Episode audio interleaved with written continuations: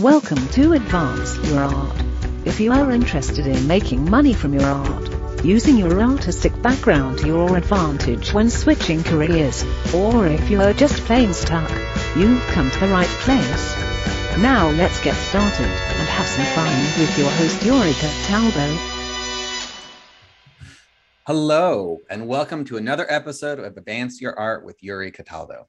If you're interested in learning how to build a company, make money from your art, or if you're just feeling stuck, you've come to the right place. Every week, I sit down with a creative entrepreneur to discuss the who, what, and why of their journey. If you like this episode, please remember to like, subscribe, and share it with a friend. Today, I'm sitting down with Fred Joyal, speaker, author, business coach on superpower of boldness. Fred, hello. Welcome to the show. How are you doing today? I am doing awesome today, Yuri. Thanks for having me on. That's phenomenal. Thank you so much for joining me. This is wonderful. So I know I gave a, a quick little, you know, blurb about you, but how do you describe yourself and what you do? Uh, at my very core, I am a writer, uh, and it, but it has blossomed out into being an entre- entrepreneur and a public speaker, and and now uh, an executive coach for CEOs and and uh, emerging businesses and and large businesses, uh, having run a business for 30 years, an advertising business essentially, Yeah. uh, and and uh, a bon vivant. I've, I've, I've, I live a, an adventurous life. Uh, I've been to 44 different countries. I've met all sorts of amazing, interesting people, tried all sorts of wild and interesting things along the way, and had a very satisfying, fulfilling life that I believe I am halfway through because I plan to live well past 150. Not that I'm 75, but you know, Sure, sure. for those people doing instant division, I just wanted to clear that. right, and I appreciate that too. All right, so before, before we get in, break down a lot of those areas, I want to backtrack a little bit and start from the beginning. So you originally studied at Boston College and the University of Rhode Island um, creative writing. So why did you initially want to study creative writing? Uh, because uh, there was a lot of independent studies that I could do. Uh, and so it allowed me to be very free. I had completed all my core competency, well, core requirements, core competencies as well.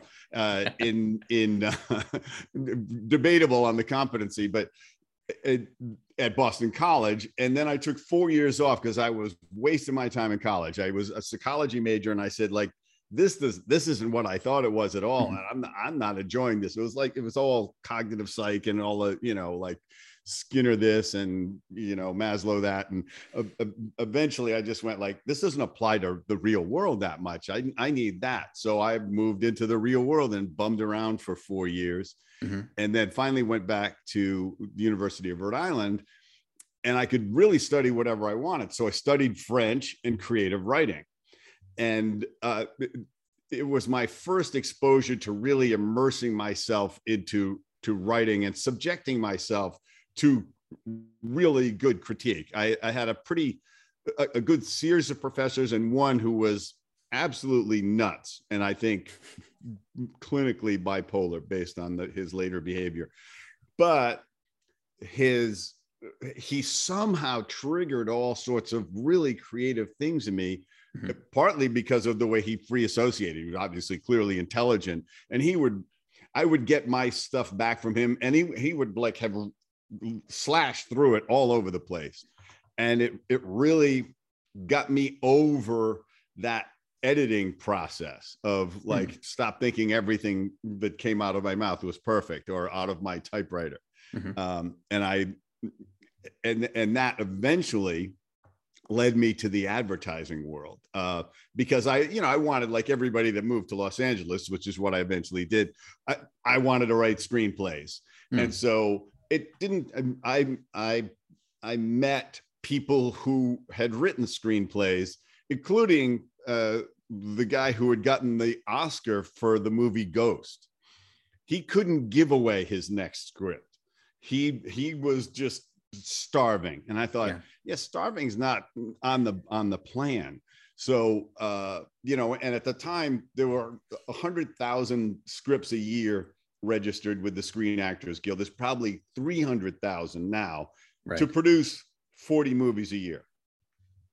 So uh, I saw this as like, uh, I, I need to find a way to earn a living writing. Mhm. And I walked into an ad agency. A friend of mine was a storyboard artist, and he brought me into his agency one day. And it was an epiphany. Mhm. It's like, these are my people. This, I could do this for a living. Because part of it is I was not a particularly good employee because I didn't like having I had authority issues and and boredom issues and stuff like that. And so when I saw advertising, I said, "Oh, this this is it. I I, I want to. How do I get into this?" And so the general manager, who who was just my first real mentor, basically said, "I'm not going to give you a job. You have to go to this night school." Now this was the greatest gift of timing. Mhm. They they had a night school taught by creative directors on how to write advertising. So Oh. you these were working guys and Yeah. women who just they honed my craft day after day for 6 months. And then I, I when I went to an interview with my spec portfolio got a job the first the first day, first interview. And that was that was the beginning of everything for me to to get into that world and because I had, I, I'm going rambling on about all the detail, but I'm, I, I got, I, because I had worked in so many businesses in my Mhm. bumming around years and even through college and stuff, I really understood business from the owner's perspective. Mhm. So I was much better at writing advertising that worked for them, that got them results rather than made my portfolio look really clever and creative. So they would bring me as a junior copywriter, they would bring me into these meetings with these big guys and and I could relate to them and they they really liked me and I I wrote stuff that they really liked and, and so it really advanced me. Yeah. So that was really the beginning of, of my life as a you know as a satisfied with what I was doing every day. Yeah. So, so it's it's interesting to hear that that your, you know, ex- experiences in between school really helped your later career. Because I know a lot of um, individuals feel like you know if you're not either studying or, or working on let's say whatever your your craft is that maybe that's not you know helping you in the future but it's great to hear that every experience that you've had also helped later you know improve your relationship with with future employers so how long were you working as a, as a copywriter and what was your next step So it was about three years in the Okay. agency, and I, I had done really well. Like I said, they threw a lot of clients at me. And so that was, and I ended up writing a lot of TV and a lot of radio. I Mhm. didn't get, you know, just here, write some copy for this catalog and, and a box cover and stuff. So it was great that I, that I got challenged. And the, the beauty of advertising, eh, it, particularly in broadcast, is it's got to work in 29 and a half seconds or 59 and a half seconds. So you got a frame to work in. And, and that was another lesson is when you, it's not the infinity setting on what you get to create. It's like, it's got to work in this arc from start to finish and sell. That was, that was really a good lesson in discipline and, and art refinement. Mhm. And, and so, but the career arc in the advertising business was horrible. And I was Yeah. watching it happen. It's a, you know, like you swoop up and start making good money, then great money, then outrageous money. Then they lay you off at 50 and, and you're in the bread line. You, you can't, you go client side for a fifth of what you were making before. And I watched it happen to three different guys. And I said, I, I can't do this. I don't want to be uh, on this track. So I, I, I thought I got to start my own business. Mhm. And uh, and somebody had paid me to write a screenplay on the side. So so I said, look, I don't think this will sell because I knew it wouldn't. Yeah. Um, so I charged him thirty thousand dollars to write the screenplay because he didn't know how to write, and he had read a couple of screenplays that I had written and not sold, and so he wanted me to do it.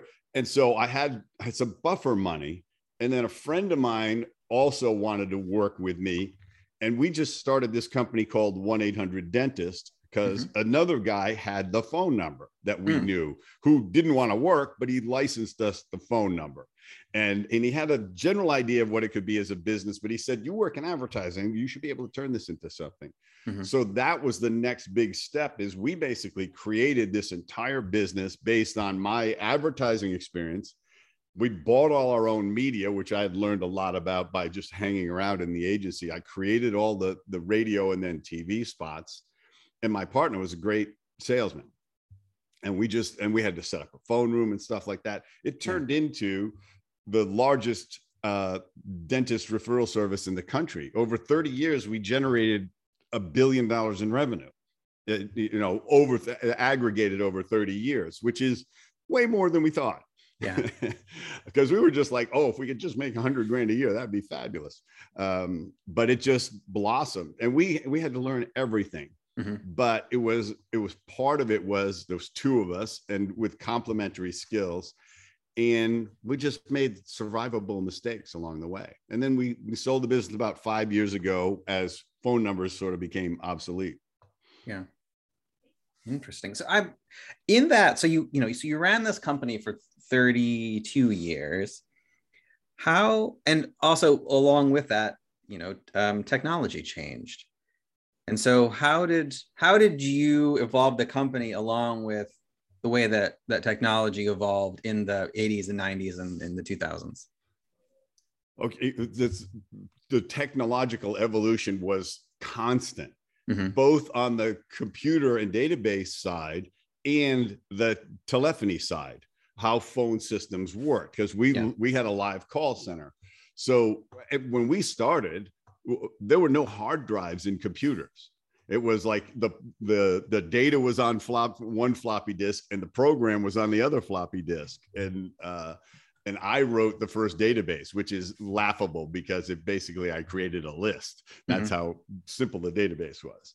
But then that that eventually got to a point. The the big breakthrough was mapping software, where now we could do a search um, and find you know and have our dentists listed on this on our own internal mapping software yeah. to refer them out.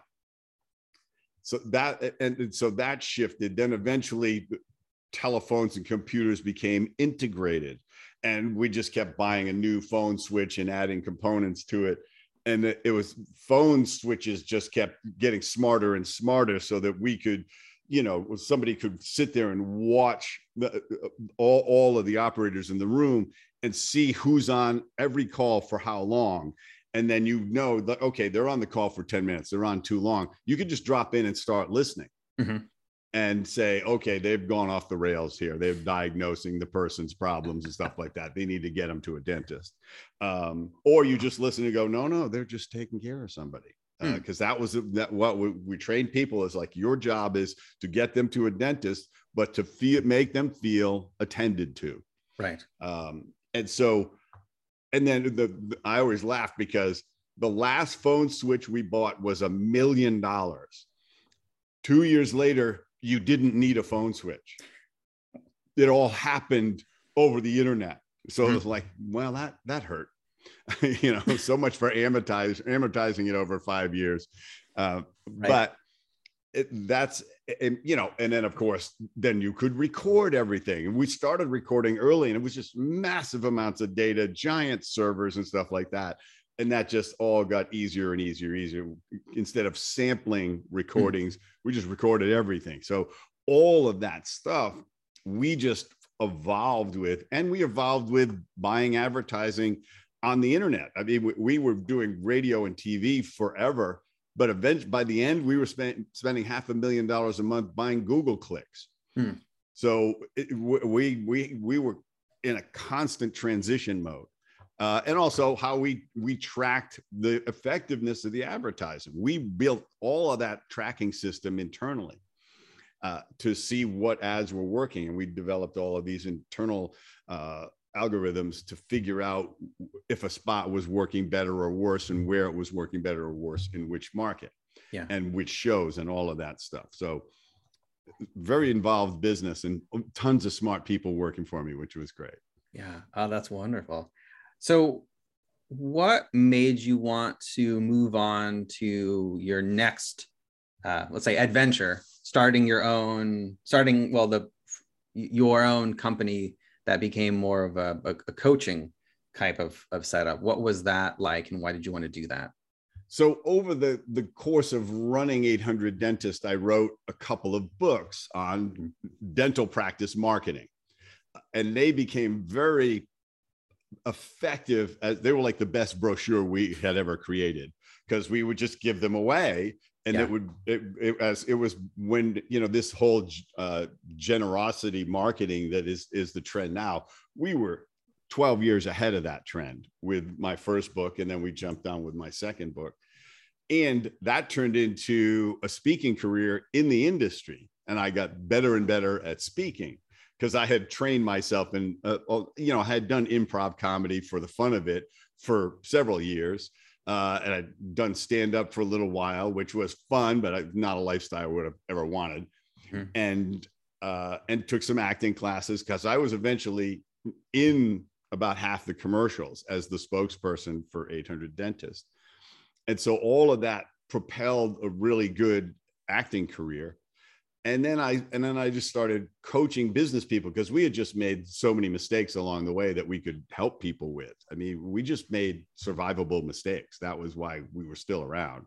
Yeah. Um, and it was a, a great learning process. And I became a student of business culture, customer service, and business leadership. I was mm-hmm. always learning. You can see the books behind me. People people who are listening can't see my bookcase, but I read 30 or 40 books a year and there's always a new business book that's that piques my interest. Sure. And at one point I started to give uh, lectures to younger people, high school kids, uh, as part of this group, a mentoring group and one of the things I would teach them is that boldness is a superpower. Mm-hmm. And they would, and I would explain that, you know, when, when you can turn your confidence into action, when you, the greatest gift you can give yourself is to develop your confidence and boldness because doors will swing open the rest of your life and you will be chasing your dreams and have a fulfilling life. And they said, that's really interesting. How? do we do that? and so I was a very, very shy person growing up. I couldn't ask a girl on a date or ask a girl to dance. I couldn't even make a phone call. Somebody tried to give me a job in cold calling in a place where I was working. I couldn't make a single phone call. And so I said, I got to fix this. And so I worked on myself for years because I thought boldness was like you were born with it. Because mm. I would see people that way. And then I gradually realized and I emulated what they were doing, even though it made me really uncomfortable because uh, I couldn't figure out why they didn't process rejection and things like that. And I was just mm-hmm. like, well, why? Well, so, but I'm going to just try it. And I I expanded my confidence and boldness to the point where I can walk on a stage with 5,000 people and just be casual and entertaining and crazy. Um, and you know and the improv uh, comedy helped me a lot with that but it took boldness to want to do improv comedy yeah. But but all of these things informed me and i said i got to find figure out how i did it. And so that's what i created a systematic way that somebody could accelerate the process rapidly and have a systematic way to turn to when they were feeling underconfident and it was important. Like it's like okay what do i this is i want this and i what what's holding me back? Most of it's stuff you tell yourself right? Right. Um, but it's also it's it's a lot of traumatic programming from early in life. And so i eventually wrote this book called super bold mm-hmm. uh, and which is a pathway from underconfidence to boldness and and being charismatic even in 90 days. And it's and it's it gives you tools that you can apply in any situation. And it gives you a whole bunch of exercises to do as well. A third of the book is the uh, five levels of exercises to build your boldness muscle. Yeah. so that this has become something i'm just incredibly passionate about. A lot of it is because high school kids and college kids were saying like i'm going out into the world here. And i said i want you to know at what I wish I knew at 20 because it took me till I was 40. and I don't, you know, it's a lot of wasted time in there. Yeah. sure.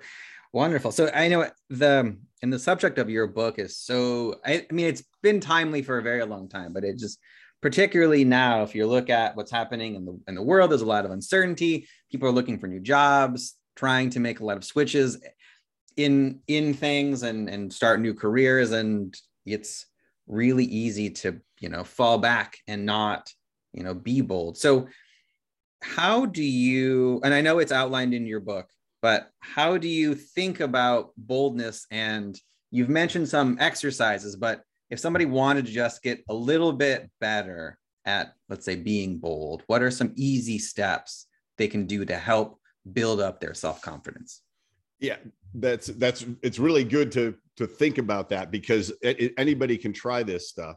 And embedded in it are are all of the thoughts about how you build your boldness which is the, the first thing you could do is just when you go out, walk around uh, and smile at everybody you meet, every smile at every single person with the intention of finding the person who's not going to smile back and not taking it on personally, not saying, oh, there must be something wrong with me. Because mm. when you realize you're wrong about that, that what and whatever judgment people had about you is, is either inaccurate or doesn't matter or shouldn't matter to you, it could be the worst day of their life that they right. or they have bad teeth. It doesn't have to be uh, you, but what happens is nine out of ten people smile back, and you you say, "Wow, that's that was really easy," and you start to feel like the the the the joy fairy, right? like I'm gonna I'm gonna give little doses of joy to people as I walk around, and this starts to build your confidence muscle, your boldness muscle. And then the the next thing that, that I recommend to everybody is talk to strangers. Talk to strangers wherever you go. Make a never go to bed without having talked to at least one stranger. In line at coffee, uh, in in an elevator, uh, you know, where where in the grocery store. Talk talk to uh, you know, even the, the grocery clerk or, or somebody in the store. Just do it. Get so good at a spontaneous thing that that you don't that you don't feel any burden for for it to turn into anything because this this is one of the keys of, of doing that is when you do it without a hidden agenda people open right up there's a, there's a great study that was done on people who ride the new york subway and they asked them, they said, how many of you would be interested, it would initiate a conversation on, on the subway? And only 40 of them said, 40% said they would. They said, what, how many of you would, would be re- respond and be interested in a conversation that somebody else started? 80% said mm. they would be interested. So that's four to five people, complete strangers that'll talk to you. That's not what we tell ourselves. We tell ourselves, oh, I'm, I'm not worthy to talk to people. I, they're not interested in me. I'm, you know, I'm, I'm, I'm boring. I'm, I'm too short. I'm too tall. Whatever. My hair is funny. Whatever the heck it is, we got. We tell ourselves a million reasons why people aren't going to be interested in us. And actually, all you have to be is interested in other people. Mm-hmm. And all and and when you're talking to strangers, I just it's I do uh, uh, what I call throwaway compliments. I just I just look at them and say, you know that that uh, suit looks fantastic on you. I mean, it, you know, I don't know where you got it, but whoever whoever tailored it for you, they, they knew what they were doing, and and that's it. And it's big, and I'm done.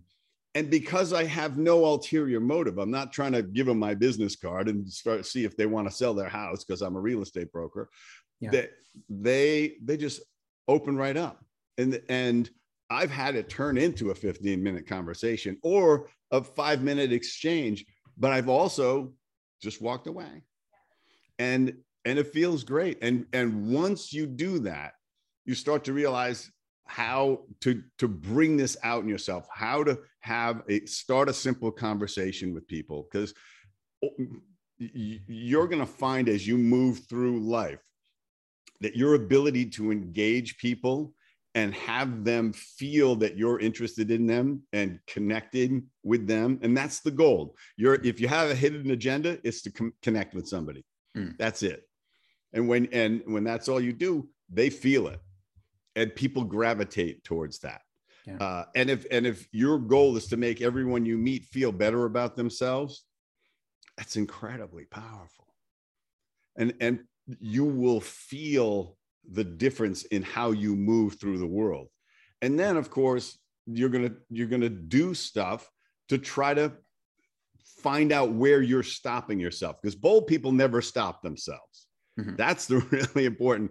The rest of us we're stopping ourselves. Nine times out of ten it's us stopping us not somebody else. Mm-hmm. so just one more exercise that that is a boldness exercise. Whenever you see a sign that says employees only go in just walk right in and and listen to the voice in your head that's going you can't go in there. There's a sign. Knows what's going nothing's going to happen.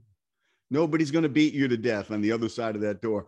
Nine times out of ten nobody's going to say anything because you're you walked through the door. The sign didn't stop you so you must belong there. Mm-hmm. and if somebody so somebody might say can i help you? They might. Or they'll say uh, I'm, I'm sorry this is for employees only Mm-hmm. And you can say something stupid like, I am an employee, just not here. I just took it as a general term. And they'll look at you like you're nuts and you leave. You know, none of it mattered, but you get to say, wow, I was really full of some nonsense about this. And now you start to apply it to all the other situations in your life that are more important. And you just say, why am I, why don't I just go? Why don't I just step up? Mm-hmm. And that's because that's what bold people do. And 99% of the time, something interesting happens, and they're not even aiming necessarily for it, but they'll take whatever, they'll take failure as just information. Everybody else takes failure as a reason to never try anything ever again. Mm-hmm. Bold people say, I've learned, I've learned, I bounced off that wall and that wall. I guess it's this wall, door number three. And that's that's all that happens to them. There's no personal recrimination, no self torture going on, no panic and retreat into your shell. So, and so that's what you want to do build that boldness muscle for when it matters. Mm-hmm. Oh, I, so I, I love your example of, of walking through the employees only sign um, because you're right. It's just, it's like, it's testing our, our limits and there's nothing, what oftentimes we, you know, fall into these habits and everything else of just taking everything on face value and not kind of testing assumptions. And it's a great way. You're right. If you walk through it, the worst is going to happen is someone will ask you to maybe not be there if they even right bring it up. But the fact that you see something and stop, that oftentimes could be like how you're uh, operating in your other other parts of your life. Um, but with that, you've also brought up the idea of rejection and um, you know testing your fears in that way how do you so how do you think about rejection? And how do you work through this idea of rejection and fear? And either work with it or push past it or just you know sit with it? It starts with understanding that very very deep in our human primal coding is the need to fit in. Because if you didn't fit in 100 thousand years ago and were ostracized from the tribe, you were dead within a matter of days. So we we have a visceral reaction to not fitting in. And so rejection gets tied to that. And it and it and we decide to take it very personally as if there there are no other opportunities or as if everyone needs to like us which is a really high bar uh, and and ridiculous. Uh, but it's it goes on, and and we take it all on. Oh, there must be something wrong with me. I am I am not worthy. This is a great message to tell ourselves over and over again. But you know what bold people do? They do this thing where they say, I belong everywhere I am. Wherever I am, I belong here. And they act that way. And so everybody treats them that way. I, have been in places where I'm the only person that doesn't belong in that room, room full of, of, of CEOs of these other businesses. And and there's no reason why I should be in there except I decided to walk in. Mm-hmm. And before I know it, they invite me to sit at dinner because I haven't told myself to leave. And somebody and I somebody says, "Oh well, I don't know if we're going to have enough seats." And I said, "That's all right. I, you know, I'm, I'm, I'm not technically a member anyway." And then they'll come back and say, "You know what? A couple people didn't show up. Why don't you sit down?" Why? Because I didn't kick myself out. Yeah. And so, and it, but it's the same thing as you know when somebody meets sees somebody interesting at a party that they want to talk to they start the un, unworthiness tape mm-hmm. uh, oh she's probably got a boyfriend or he's probably married or or he's you know he's got five girlfriends. He doesn't want to meet me. What they you know i'm i'm um, you know i'm not that interesting. What we we got you remember oh this was the last time somebody wasn't interested in me. It's going to be like that again.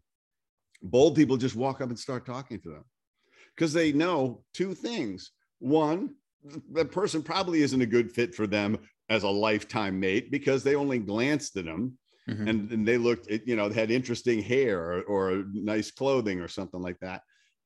And so they don't, they don't, there's no reason to take it on. It's, it's all just, I'm going to go out and find out. Yeah.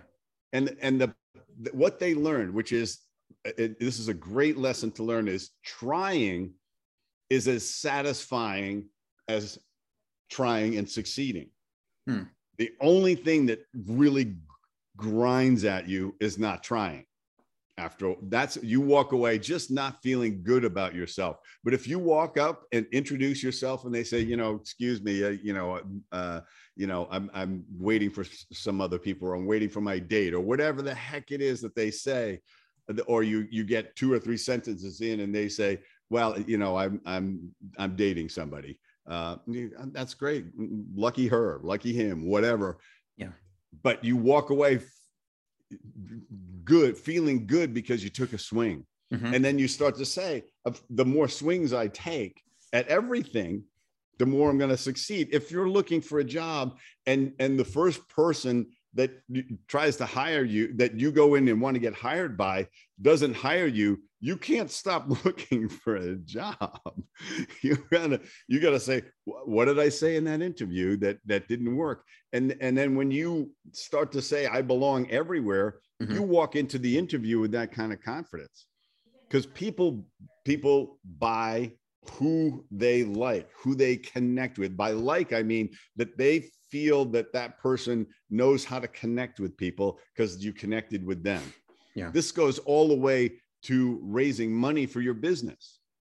If if you're if, there's a term in in the investment world they say we we bet on the jockey not the horse. Mm. In other words, the business may be interesting, may be a great idea, but can this person pull it off? And and so you got to come out with so much confidence and boldness that you can execute this in the face of every challenge that's coming up that they want to give you their money. Yeah.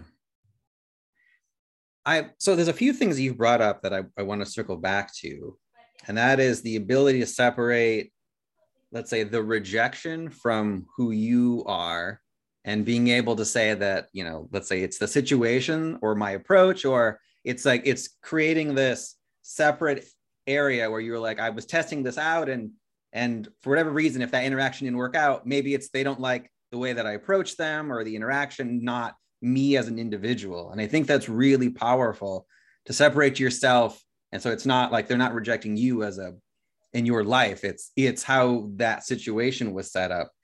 But I'm I'm also curious. So in those instances, let's say you want to, you know, it could be business or personal how do you get out of your head and that initial so you see someone across the room and maybe it's a ceo or even it's like an attractive person and you're like i just want to go say hi to them.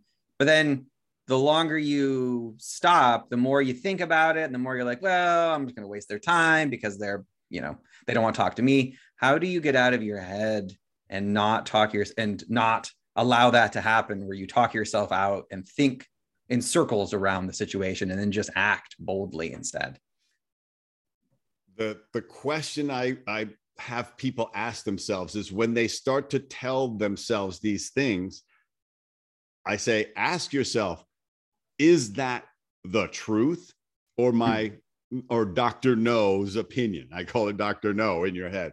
Is that an opinion? You're going to hear it. You don't have to use it as a foundation for your action. You can say, Yeah, yeah, that's interesting. That might be true. Mm. I'm going. Mm-hmm. And and once you start to go, and and one of the things I talk in the the book about is controlling the, the intensity of the experience. I, I call it dosage, Yeah. right? So you don't push yourself out so far into your discomfort zone that you're you retreat back into your shell for a month. You work your way into more and more things. You walk through enough employees only doors, you realize nothing bad ever happens.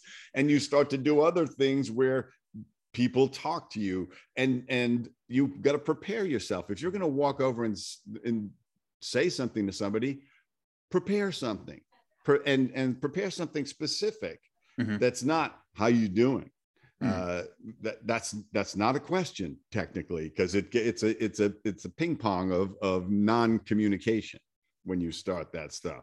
So just but start with a compliment start with a question start uh, with being really nice. A lot of people get get they get trapped in oh i'm not going to be clever enough. I'm not going to be witty enough. I'm not going to be interesting enough. It's like that's too much of a burden to put on the other person when you first meet them Hmm. right? If you're incredibly clever they, they go oh I, I need a clever retort here and i just met this person. What am i what am i going to say? How about hey i'm yuri. I'd really like to meet you uh, okay, I'm I'm Ted. I'd I'd like to meet you too. What's going on with you, Yuri? And I said, uh, you you say, you know, I'm friends with a couple of people at this party, but uh, I'm really interested in, in what, how you ended up here, how you know the host or the hostess, Mhm.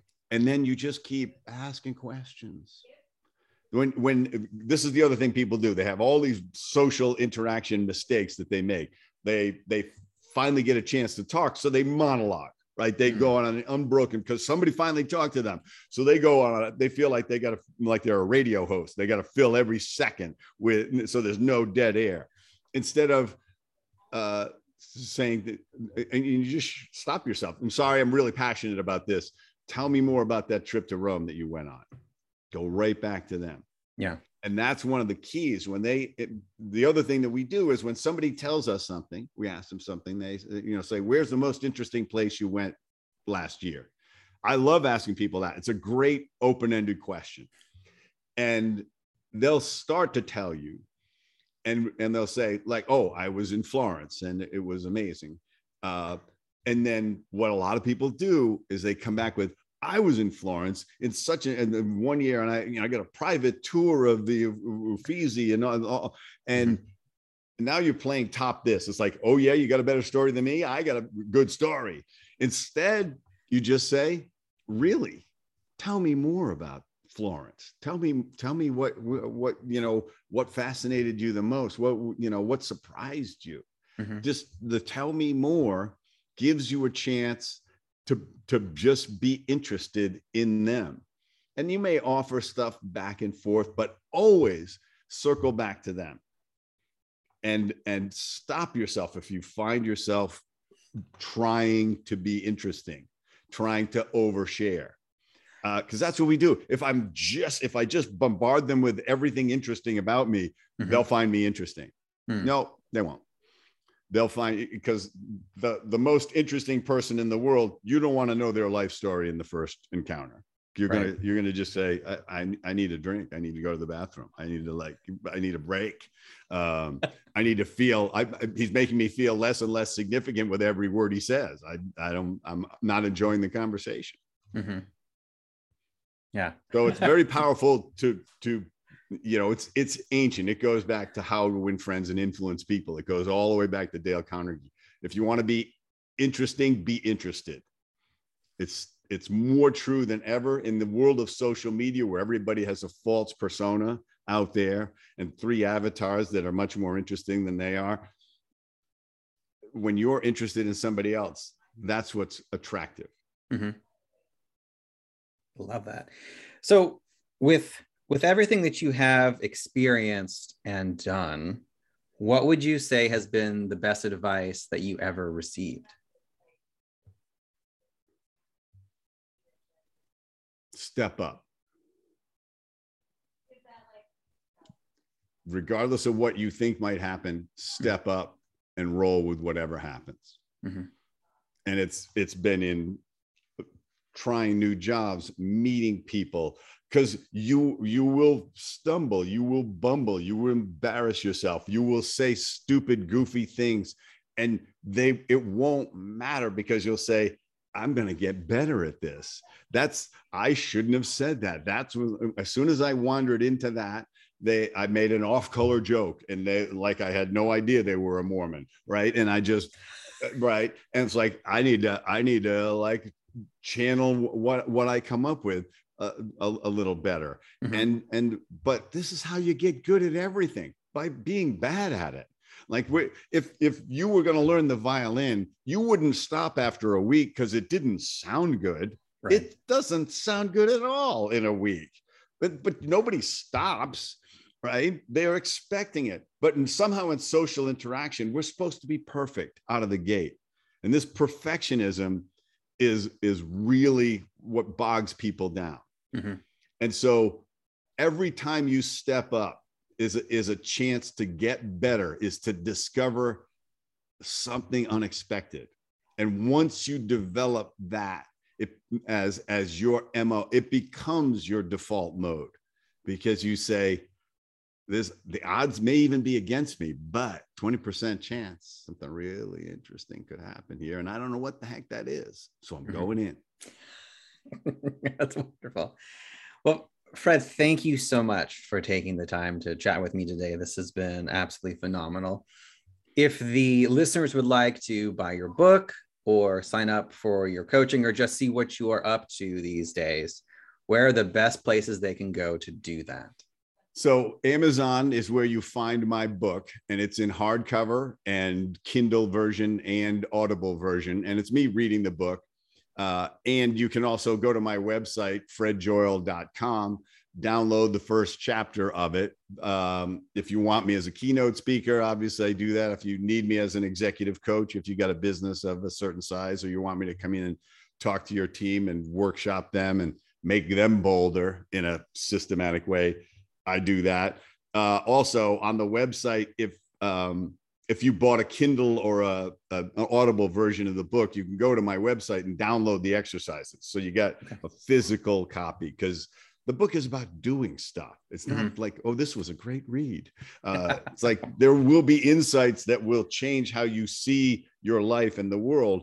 But I want you to do this, to learn how to become bolder and bolder and realize that you can, people will see you a year from now as charismatic just because you you have been become so interested in people Mhm. that y- you walk into a room and you act like you belong there and people are drawn to that Yeah. so I, I'm, I'm i'm going into the detail on it it's like just the website fred fredjoyal.com j-o-y-a-l uh, and that's that's where you can find it and amazon the book is super bold it's not a book about the super bowl a lot of people go like you wrote a book about what do you know about football nothing um, it's not so um, b-o-l-d very important Yeah.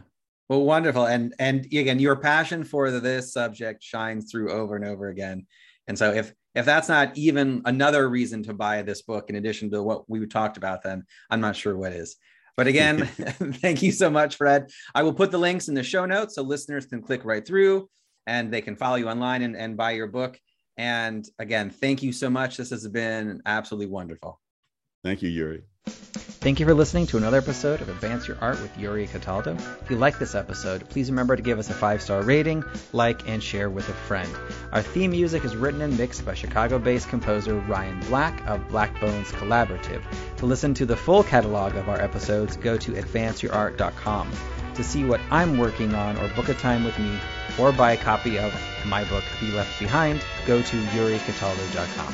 Thank you so much and have a great day.